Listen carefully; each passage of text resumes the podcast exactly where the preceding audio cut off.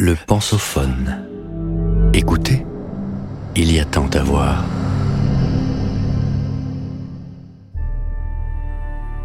mille huit cent soixante-dix à mille huit cent soixante et onze, quand la Troisième République naissait dans la débâcle. De Marika Droneau, avec la revue L'Éléphant. Proclamée en plein conflit franco-prussien, puis livrée à la guerre civile, elle semblait trop fragile pour durer. Épisode un.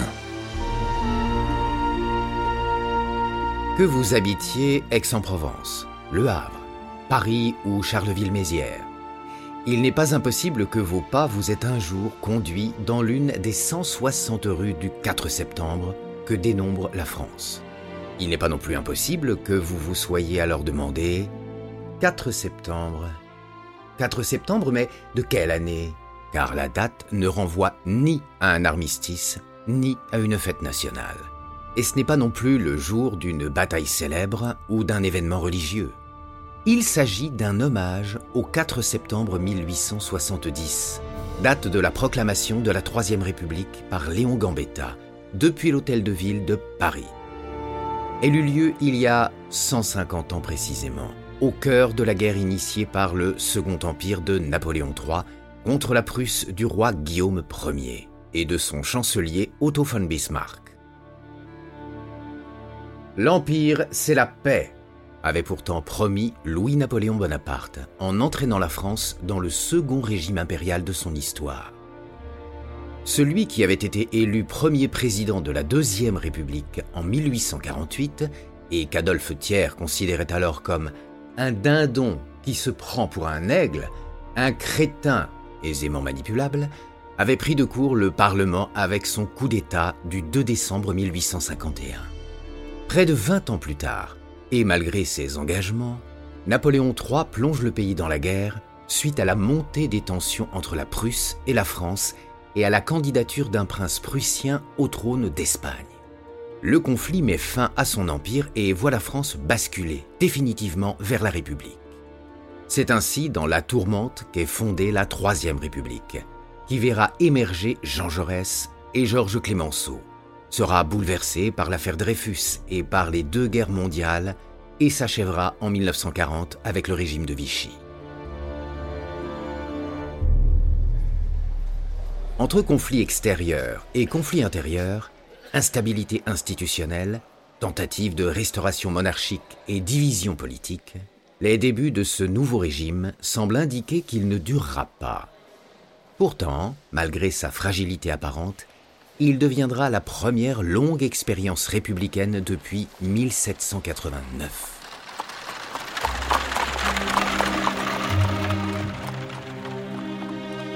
Le déclin d'un empire. Si l'entrée en guerre contre la Prusse en juillet mille huit cent soixante-dix a été relue a posteriori par les républicains comme relevant de la seule volonté de Napoléon trois, la réalité est toutefois à nuancer. Certains historiens y voient au contraire une ébauche d'union sacrée, fédérant les dirigeants politiques au-delà de leurs divisions. Lorsque le corps législatif, l'Assemblée des députés sous le Second Empire, vote les crédits de guerre, le nombre de voix opposées à l'entrée de la France dans le conflit est d'ailleurs dérisoire.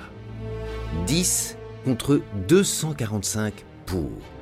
Léon Gambetta, lui-même, fervent républicain, vote en faveur de cette entrée en guerre. Du côté du peuple, le constat semble le même. Vive la France! À bas la Prusse! Les démonstrations belliqueuses dans les rues de la capitale se multiplient à mesure que le conflit devient inéluctable. Elles témoignent d'un certain patriotisme animant à la fin du Second Empire la population parisienne et, dans une moindre mesure, la population française. La menace imminente renforce le sentiment d'appartenance à une nation qu'il faut défendre, coûte que coûte, et préserver de l'humiliation. Aussi, quand les troupes napoléoniennes sont défaites à la bataille de Sedan, le premier septembre mille huit cent soixante-dix, le traumatisme est celui de toute la nation. La victoire française à Sarrebruck, un mois plus tôt, avait fait naître l'espoir d'une guerre courte et victorieuse. un espoir balayé les jours suivants par les défaites de Wissembourg et de Freuchwiller en Alsace et de Forbach en Lorraine. Début septembre, dans les Ardennes, le coup fatal est porté à l'armée de l'Empire. Napoléon trois, au désespoir, ainsi qu'il l'écrit, et son épouse l'impératrice Eugénie, est fait prisonnier. Lorsque la nouvelle de sa chute parvient à la capitale, des voix s'élèvent pour réclamer la République, que l'Empire avait interrompue en mille huit cent cinquante et un avec son coup d'État.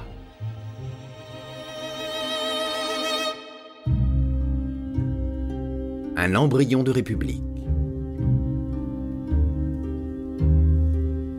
La nation, consternée et meurtrie, s'empresse de désigner les impardonnables coupables de cette déroute. L'empereur doit être destitué, son régime aboli. Les républicains souhaitent cependant faire preuve de prudence, car proclamer hâtivement la République, n'est-ce pas prendre le risque qu'elle parût responsable des maux qui venaient de fondre sur le pays, ainsi que le pense Gambetta? Le trois septembre, vingt-huit députés de gauche du corps législatif se réunissent au Palais Bourbon pour en débattre. Parmi eux se trouvent Léon Gambetta, Jules Ferry, Jules Simon et Jules Favre.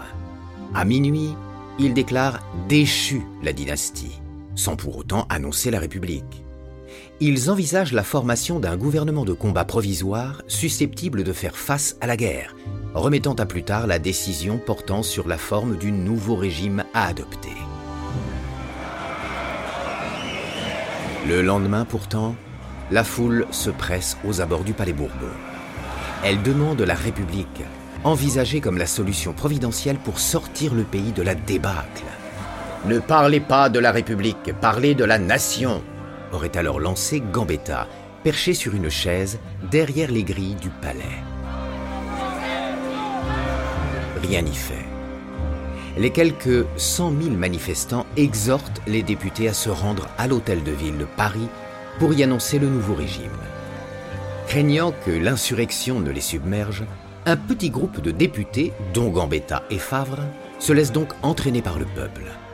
Mais au fronton du bâtiment flotte un drapeau rouge, celui des révolutionnaires blanquistes occupant les lieux.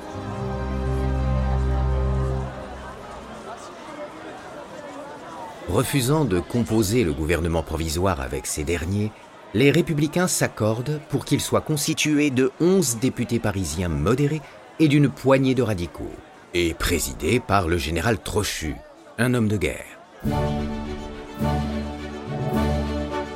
Gambetta, auto-institué ministre de l'Intérieur, proclame ainsi la République ce quatre septembre mille huit cent soixante-dix devant les habitants de Paris.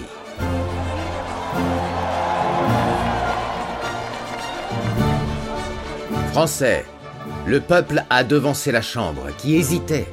Pour sauver la patrie en danger, il a demandé la République. Il adresse au préfet une circulaire annonçant la formation d'un gouvernement de la défense nationale ratifié par l'acclamation populaire. À l'hôtel de ville, le drapeau rouge est remplacé par la bannière tricolore. La Troisième République émerge ainsi du vide créé par la défaite et du sursaut patriotique qui en découle. Plus qu'un acte de naissance, le quatre septembre mille huit cent soixante-dix est, selon l'historien René Raymond, avant tout un constat de décès, celui du régime impérial et de ses institutions. Vous venez d'écouter le premier épisode de cette série. Retrouvez-en l'intégralité sur le pensophone point f r.